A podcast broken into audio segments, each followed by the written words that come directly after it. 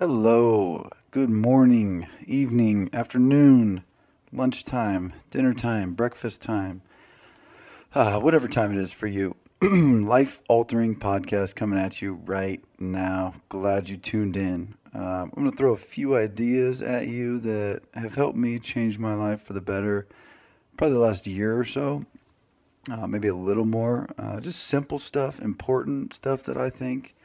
Know, so let's get right into it. These are things that made me treat people better, enjoy things more, uh, be a better person to be around, but also, and I think an important piece is is help me feel really good about who I am as a person. Because at the end of the day, that's how sound sleep is found. And at the end of the day, we all want to just sleep like little babies. So, first things first. Um, one of the most important things to me is my reputation and and my character. I say both because I know there's a saying out there somewhere about like, you know, don't worry about your reputation because that's just what other people think of you, but your character is who you really are. I agree and disagree. I'm not- too worried about what people think of me, um, but I'm pretty convinced that if your character is consistent, nobody's really going to have a reputation that's very far off uh, or an idea of your reputation that's very far off of your character. So they're both important to me because going to sleep at night and thinking about who I am, but everybody else thinks I'm somebody else and this crazy person. There's there's some reason for that, right? And number one is because you kind of live in this this double life where your character is this way, but you also do things that give people a reason to think that that your reputation is the way it is. So barring the people in life that just don't like you and and try to attack maybe your reputation. Um, but those people know at the end of the day that that I think if people attack and people do that to me, and I'm not saying that in some way like I'm some big, you know, person that everybody's out for. I have tons of support everywhere within my family, within my friends, within people that I work with, within people just that know me. So I'm not trying to act like I'm some guy that's getting attacked. I'm not the president. I'm not. Not anybody. But there will be people that say things and do things about me that are untrue, and I know that, and some most people know that. But those people that do and say those things, at the end of the day, they also know that they're untrue. So I don't think the reputation is ever really far off from the character. That's why those two things are very, very important to me. Um, and a saying for me in the last like year, really, literally, probably the last year, um, has been you can't build a reputation on what you're going to do. So for me, procrastination, always a big thing. Talking a big game, always a big thing, and not coming through and not following through and leaving a bunch of words on the table uh, was a thing I've, I'm super guilty of. And maybe some of you are, some of you aren't. But it feels terrible to say something, I'm going to do this, I'm going to do that, and not come through and actually do it. And part of that for me, I guess, is a procrastination deal. But the turning point for me in this whole procrastination thing actually came in business in a conversation with somebody where they told me, like, you got to realize, like, you have to realize that every time you avoid a tough conversation in business, it's going to cost you money. And I thought about that. I thought about it a lot, right? And I, I own a business, two kind of separate businesses, and I work everywhere I work. I'm, you know, in charge of something, somebody, something, some building, some group, whatever it is. Um, I have coworkers, and they're all equal to me. I'm not this big front of the bus guy with everybody behind me. I've always been the kind of leader that wants to feel like we're all sitting in the front seat and we can all take the wheel at any time and, and help each other and guide each other. But um, I think that like when I think about this this phrase, you know, avoiding tough conversations is business is always going to cost you money. And I think about I own a a, a business where I have employees, and I thought about like why do I avoid certain conversations? If I tell a guy that is getting paid that he's not doing a good enough job, and he needs to do this better and X and Y and Z better, but I don't really want to do that because he's a guy that I like or a girl that I like and a person that is working hard for me and doing their thing, but just not good enough and they can do better. And I don't want to tell them What happens when the customers eventually stop walking through the door because the place is filthy? Or they stop walking through the door because the customer service sucks, but I avoided the conversation because it was awkward for me at the time. And now all of a sudden my business loses money, but that salary for the employee stays. So now I'm losing money because I avoided a tough conversation or a conversation I didn't want to have because it was a little awkward. And now I'm the one that loses while the people that are losing me money are staying the same financially. Now, I, then I look at the reasons why I avoid that, right? I think number one is probably the culture. Uh, you build a culture where that's normal and it's pretty easy to have that conversation. But if you build a culture where people feel comfortable doing whatever they're doing and you like a loose workplace where they can feel free and they don't have to work under pressure, that screws with the culture a little bit if you're constantly getting on your employees, even if it's in ways you should. So maybe that employee number two, I thought is, is maybe he's one of the top performers or she's one of the top performers, and you don't really want to mess with it. They might have some things that that need help, but they're doing so well that you don't want to piss them off and then they leave altogether. Uh, number three is a lack of skill. Maybe they just, it doesn't even matter if you talk to them. Maybe it just doesn't even matter. You could tell them till you're blue in the face that they need to do a better job, but if they don't have the skill, the talent to do actually that job better, then it's a waste of time. And number four is I think the emotional toll it takes on, you know, the people that you have to have that conversation with, where they feel like oh man, I'm stressed at work now and I don't feel good and my boss hates me. And you don't want to do that to your employees. You don't want them showing up to work that way. So for me, I think those are the four reasons, and we can get into maybe later on. I think how to work around those four reasons. On if you're a business owner, if you're somebody that is in charge of anybody, uh, I would encourage you to look at that and realize: Are you losing money because you're avoiding tough conversations? Are you losing productivity because you're avoiding tough conversations? Are you is your business looking a way that you don't want it to look because you're avoiding conversations that you just don't want to have because they just aren't aren't a fun one? So this is where a big piece of the procrastination part for me came into play when I had a conversation with somebody about this, you know, uh, probably a year, year and a half ago. And then I started looking at like my own life, right? I started realizing that avoiding, you know, things in my own life and procrastinating on certain things is a huge issue, right? So, and, and realizing that avoiding anything that inevitably has to be done, like it costs me stress, anxiety, and a heavy feeling in my head and heart whenever whenever I thought about it. Like it didn't matter what it was. Delivering bad news to somebody, nobody likes to do that. You will probably procrastinate if you can. But also things like doing the dishes, right? Going to the doctor, responding to a text message. Like these are all simple everyday things that I know I avoid. I know I put off, I procrastinate. And then the more I think about these simple little like non-factor life things, all of a sudden it's like anything that I left on the table that had to be done like drained me of this positive energy every single time I looked at it. And every time I thought about it, it was like thinking about, you know, like I, like I look at it this way. It's it's like thinking about Monday on a Sunday evening, right? When you hated school or you hate your job. We all know that feeling of sitting there watching Sunday night football, but being like almost physically ill that I got to get up and go to work tomorrow morning, or I got to get up and go to school tomorrow morning. Like I think everybody can relate to that feeling at some point, right? So when I think about that, uh, the Sunday the Sunday evening, thinking about Monday like that's what procrastination feels like to me, but you create it instead. Like it's the same thing. So procrastination is the same, but guess what? Like sometimes that Monday turned out good, right? And by Wednesday, Monday doesn't mean a damn thing anymore. Like it doesn't even exist anymore. It's done, it's gone. Whether it was a great day or a bad day, it's done. So like when you start doing things and you stop procrastinating, everything becomes a Monday when it's already Thursday. Like it just it's gone. It doesn't have any weight anymore.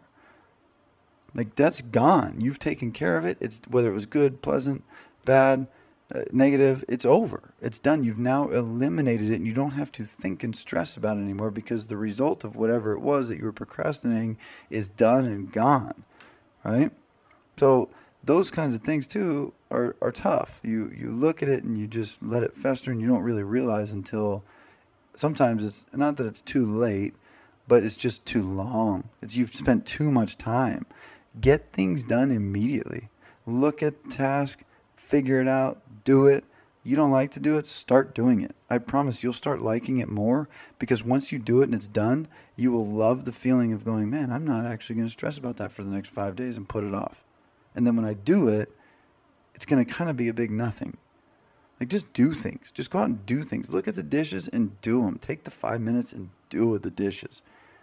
You throw the last thing in the trash and it's full, take the trash out and be done with it. You don't want to do something, but you have to do it. The sooner, the better. Start turning Mondays into afterthoughts. Just go do these things. Killing procrastination, honestly, is actually very easy. Once you start doing it, it feels really good. Uh, so that's a big thing for me. Um, I'm going to move on to something here that I think probably a lot of people have watched, paid attention to, but it kind of leads me into what for the last year has been a really big deal for me. But a piece of why I wanted to talk about this because I just started watching the show Shameless. If anybody's seen that out there, I probably not for the young kids. There's some stuff in there, but um, a really good kind of life show, I think, personally. Um, if you haven't seen it, it's about this family that is very dysfunctional uh, all over the map. They live in this little tiny place. Mom's out of the picture. Dad's an absolute mess. Um, and the oldest sister takes care of these like six, seven, eight kids, however many there is. But they're such a tight knit group. Every, I mean, they work for their money in like shady ways. They steal, they rob, they they do things just to get by as a family with essentially no dad because he's just a drunk and he's gone all the time, and the mom is is not anywhere to be seen. So the main character girl that takes care of all the kids, her name is Fiona. She kind of gets with this guy, whatever. He he has money. He does whatever he does to get his money. And at some point in the show, he asks her to move with him to I don't know where, I can't remember at the time, Costa Rica, let's say Costa Rica. He says, let's just get out of here. Like, these kids are not your responsibility. Your life could be so much better. And she starts thinking about that, like living with this guy that she feels like she's in love with, moving to Costa Rica, living on the beach. Every day is beautiful, every day is perfect. Or sitting here with this madhouse and problems and things all day long where it's never ending and she's stressed and she's always emotionally drained and she's taking care of everybody except herself. And she packs her bags and she goes to the bus stop and she's ready to meet this guy and get on the plane. And it shows the guy at the at the I think the airport train station or wherever he is and he's waiting on her, he's waiting on her and time's ticking and the flight's about to take off and she's nowhere to be found. And it shows her standing there next to the bus or the train that was going to take her to where he is. And she just stops and looks and thinks, and the last bus or the last train disappears and drives off. And she just starts walking home with all her bags. And it's one of those moments in the show where, for me, like I looked at this and I thought, like, home is where the happy is, right? And the heart, right? But home is where the happy is to me because if you look at Costa Rica with the guy you love or a girl you love and money and life is good and easy, like that's enticing probably to anybody, but she chose a house full of kids and I know this is a a show and it's not real, but I think there's lessons to be learned in this. She chose the house of madness where she's stressed and crazy because these are the people that she loves and this is where her happy is.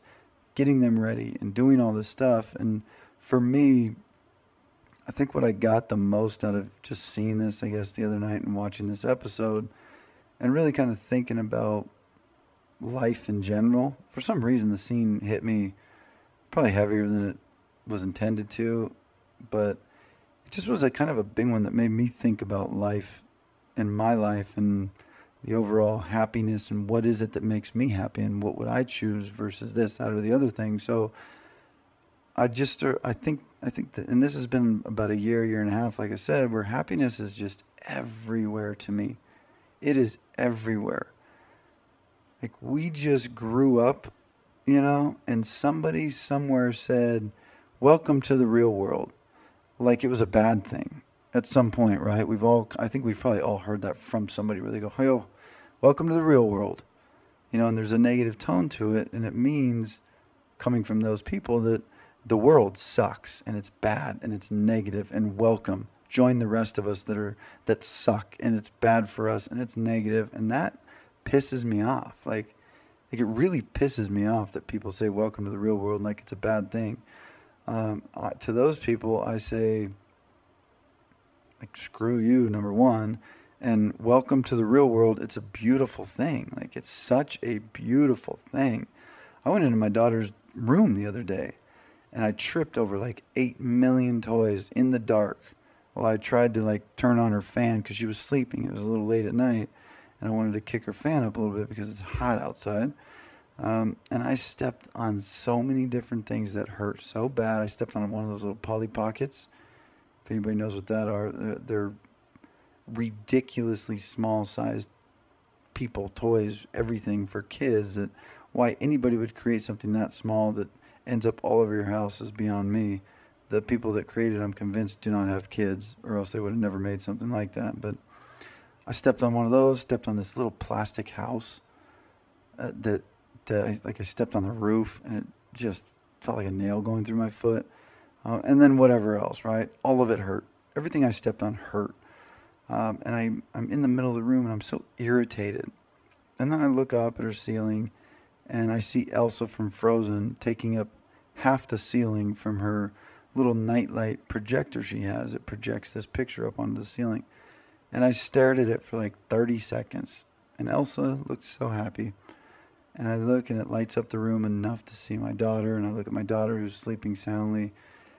And I thought, I am in a room that is full of things that my daughter loves, things that bring her happiness, every single thing in the room and it made me happy because no one ever told my daughter that when she steps on one of her toys, nobody ever said, Welcome to the real world. Even the things that you love will hurt you, right? Like, nobody ever said that to her. Nobody ever told her how to think. She is how she was born, which is happy, innocent, and she only sees the good because no one's told her to find the bad. And when I think about that, I look at the world and it's like we are programmed with social media, influencers, videos, YouTube, uh, TV, everything. We are so brainwashed to think things just like simple, stupid stuff that we see every day. Like, oh, all these other races that aren't your race are stupid because we watch videos of them doing stupid things. Like, we're programmed to get angry long before we're like programmed to be happy. But there's a difference in being born and being programmed. And the second that I realized this, and, and this was like a year ago when I really thought about who I might be, like at my very core, where I'm back to the two year old, and I look at my daughter and go, why is she so happy about everything? Why do babies do just giggle? Yeah, they cry. But the older they get, when they start kind of really seeing things, everything makes them happy. Simple things make them happy. Little things, anything. You could find anything. You could turn a negative thing in life and tell your little son or daughter the first time that they ever see it that it's a positive good thing and they will think and they will see it as a good positive thing. So program that's what i mean when i say people are programmed right? If if nobody ever told somebody that skunk smelled horrible and your little kid smelled one for the first time you would say hey this is, smells so good come here and smell it. And if that's the first thought in their mind they might think it smells good because you've programmed them to think that that smells good not that I think that smells good, but you guys understand the point there. So, you know, when I when I realized this like a year ago, it became really, really easy for me to recognize that like the world that we live in is programmed, and most of the people living in it are too. Maybe not to their own fault, just maybe nobody ever told them like, it doesn't have to be that way. Life is too short to be angry about something that just doesn't matter. And like let me tell you, very little of this shit matters. Be different, right? Just be born. Be who you are when you were born. Don't be programmed. If people just realized how powerful their thoughts are, I think they'd work a whole lot harder to make sure that they never have negative thoughts again. I think that's what matters in life is seeing things and being a certain way, but I think we get irritated at things because we were told to be irritated. We think things are bad because we were told they were bad. We are the way we are, whether we like it or not, because we have been programmed that way by the world. Right? And this mindset right here, seeing the other side of it and kind of, uh, it sounds stupid, but I can't think of a better way to put it. Being like a now 32 year old guy that's channeling my three year old self and the happiest me, the happiest version of me that was ever on this planet, and channeling that and seeing it in my daughter and saying, I'm going to be more like my three year old daughter than I am my 32 year old self because my 32 year old self has seen things that that make me feel a certain way because I've been told to be that way. I'm going to go more like this three year old girl that hasn't been told anything. Ignorance is bliss. I'm going to go through it that way to a point where I can now identify the things where when I look at it and say ignorance is bliss is actually a very helpful thing in being happy versus knowing something and paying attention to something in a way that the rest of the world is and falling into that whole program. So once I learned to kind of ditch all of the the stuff that makes me feel like I'm part of this program you know, my mindset, it's allowed me to really slow things down, which number two, three, four, I don't know where I am on the list of things that have changed my life. We'll call it number four. Like the mindset of being able to slow everything down and soak in moments has been gigantic for me. Like when I look at my daughter now, and, and if you have kids, you know the feeling of loving something that deeply and incredibly, but like I'll stare at her now, like if she's sleeping or if she's watching TV or if she's just eating or if she's playing by herself, like I'll stare for two minutes now instead of two seconds. And it's like the clock stops moving for me and I'm just living in this this little time frozen space where I'm just staring at the most beautiful thing I've ever seen that's making me feel happy. And I feel like I'm appreciating and I'm in the moment and I'm soaking in the moment of her life and in turn soaking in a moment of my life that looks at something I created and, and makes me feel very very good. And I can fully like soak in all every last drop and every last second of what that moment is worth and and it's a big deal to kind of now see the happiness in so many things and recognize what makes you feel good and be able to, to also learn how to slow things down and pay more attention to it. That was my wife, right? Same thing. I realize how blessed I am when I look at her, and it's like I don't have to say anything. I don't have to have a conversation with her. I don't have to look at her and have her say or do something that makes me feel that way. I can look at her now and I can I can just let her eat or watch TV or play with our daughter while I sit and watch and slow down time by just being fully immersed in this in their moment if they're playing like i'm fully in it and i'm watching it and i'm thinking like this is the most incredible scene and i'm just going to sit here and enjoy it it's like i'm watching a movie you know and then i can jump into that movie scene whenever i want to. And i take this time to, to sit and appreciate and enjoy it. And then i go when i get in that moment i try to stay in the same feel of let me really look at what you're doing and really play with you and really look at my wife and smile and then look back at our daughter and have this eye contact and this feeling of we created this. This is a moment that we created and what a beautiful little thing we have here and try to soak the whole moment in. And you know i i don't know i feel like that's so important to be able to just recognize and slow time down like we used to right? You used to sit in class and do it the other way. We hated class. Class was negative. I hated math class in junior high but guess how that clock moved?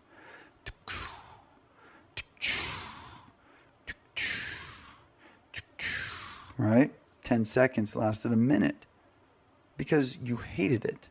There's no reason that when you love something, you can't do the same thing. You can't have the same effect on time. I believe that you can. And I believe for me, I know the clock is moving all the same, but it feels like it's slow motion for me when I identify the happiness and I soak the happiness in. It's a huge deal. And another tip for that this might sound weird. Maybe these next two tips sound really weird, but to me, these are big things, right? Like deep breaths, big time help in slowing time down. Big deep breaths. Next time you hug somebody like that you really love, uh, mother, father, brother, sister, relative, wife, daughter, anything, somebody that's important in your life and uh, influence that you appreciate and love, like hold on tight and take one like really big deep breath during the hug. I'm telling you, next time you feel good about something you did, or you, like sit down on the couch, sit down on a chair and appreciate what you did and take one of those big deep breaths and go, man, like, whew, I did that and it was awesome. And I'm going to take the time to appreciate it. Right? One of the biggest things for me is that when you are doing these things, this is a weird one too. This is part two of my weird things. Deep breath, number one. Number two, smile. Like, smile. People talk about smiles being contagious all the time. Oh, that person has such a contagious smile. Uh, it's hard to look at them and not smile, right? But contagious smile, contagious laugh, it's all there because it brings us back to our born stage, not our program stage. We naturally want to see somebody happy and laughing and do the same because it reminds us that life is good. So for me, smiling is like a physical act that says, I'm doing this because I'm happy. This is why. And, it, and it's not even for other people, that's for you. Smile for you. When you're watching something that you like and that makes you happy, look at it and smile and appreciate it and say, I'm smiling because I appreciate this. It's almost like a self recognition of, I'm enjoying this moment. That is why I'm smiling. It feels good. Trust me on that one. Try it. It is weird, I know. I, if you more you listen to me, you'll hear more and more weird things. But these are big ones for me. Um, so obviously, just a few small, normal, real life things that for me have just changed the course of of my life and my daily activities. And I think that that it matters. I think it helps. I think there's probably a lot of people that are just like me, and I think 100% of people are like me in, in the category where I talk about being born and being programmed. Uh, and I want people to maybe look back at, at maybe just go, go look and go study a little kid. Go study a three year old kid. Or go think about yourself back in the day when you were a young kid with no real worries and, and you hadn't experienced life and, and welcome to the real world yet. Think about how you felt before all that. So, lastly, there's one more thing for me that, again, it falls right in line with a lot of this stuff because I, am not giving you this groundbreaking nine points of being happy. I'm giving you the Jake Savicki version of what makes me happy. And if you're anything like me in any of these departments, maybe this will help. Um, but lastly, like, you don't it's like you don't have to try uh, you hear this a lot like live each day to the fullest yolo like you only live once like go get it go do everything but i don't think you have to try so hard to like live each day to the fullest and this is something that i've i read somewhere else and it, it mattered to me but i like you don't have to try so hard to live each day to its fullest because each day is full on its own. You just have to notice. And in the beginning when you start doing this you know i think you have to learn to recognize these things and pay attention. But the more that you do it, the easier everything becomes to notice, and you don't have to search. You just see it. You know, for like over by my work, uh, there's a Starbucks and an airport right next to it, and you could sit at this Starbucks and kind of look off into at the right time, like the sun would set right there in the west where you're looking towards the beach and you could sit on a sit on a patio and drink a cup of coffee or some tea and you can watch these planes fly literally a couple feet over your head and they come flying right over you and they land and they're flying into the sunset and it's beautiful. It's absolutely beautiful. Um, and and my daughter like it's a good example of you know back kind of in the beginning of where i was talking about where you know, she doesn't know any better to know that things are good, bad, or indifferent. She thinks that these airplanes, she asked me the other day, we were driving, she said, There's an airplane looking in the sky. I said, Yeah. I said, Isn't that something? She said, It's there It's there because they know that I like airplanes. So that's why they fly over here when I'm when I'm around. And like it's that innocence I think that that where I talk about that happiness from earlier is seeing the world the way you want to see it, not the way that somebody else has told you to see it. So but like I think about that now. I recognize that Starbucks and that patio and having a cup of tea or coffee in the afternoon and watching planes come down, whether that's your thing or not. Like that's there every single day, all day long. If you're a sunrise person, you can go sit down, drink your coffee, watch the sun come up, and and literally watch airplanes come flying over your head. And it's beautiful. It's an amazing thing, and it's there every single day. Like that 15 minutes is full it's so full and it's so nice that that is living life to the fullest is just seeing it recognizing the full moments and taking advantage of them because they're there every day. So you know and there's a million things in every day. When you start seeing it like that you start paying attention there's a million things like that. There's a million starbuck plane flying over situations. Sitting on a park bench in the quiet nice relaxing five minutes of your day might be a thing where you are learning to live life to the fullest to just seeing what's around you and appreciating it. So you just got to be willing to see happy, you know, not the other side of the coin. And the more you learn to do that and practice doing that, the less it the less it takes a focus of actually trying to do it and the more you just start seeing things differently. And I think that that would be my challenge to anybody, you know, that might feel like they're not where they want to be as far as a person or acting a certain way or being the kind of person they want to be when they wake up every day and feel good is just you got to really seek the happiness and I just really think that's done through action more than anything else. It's done through getting things off your plate that might stress you out.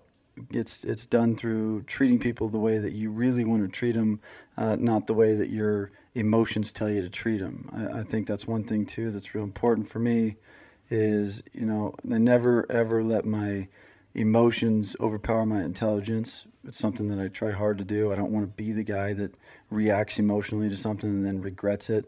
I always just kind of let everything happen, see it through, think about it, process it, and then react to it later. So, a um, couple things here that I just thought I'd throw out there that have helped me. And if anybody else out there like me got something out of it, beautiful. Appreciate you guys listening to Appreciate the Patience podcast. Um, go down to the link, click on it, go to iTunes, subscribe, leave me some kind of review if you like it. That's always nice. Help me grow a little bit. Uh, and if you uh, if you felt like this one helped you at all or you like this one, please feel free to drop a comment on Instagram and let me know. So I appreciate you guys listening very much. Thank you. Now get on out there and find your happiness, all you beautiful listeners.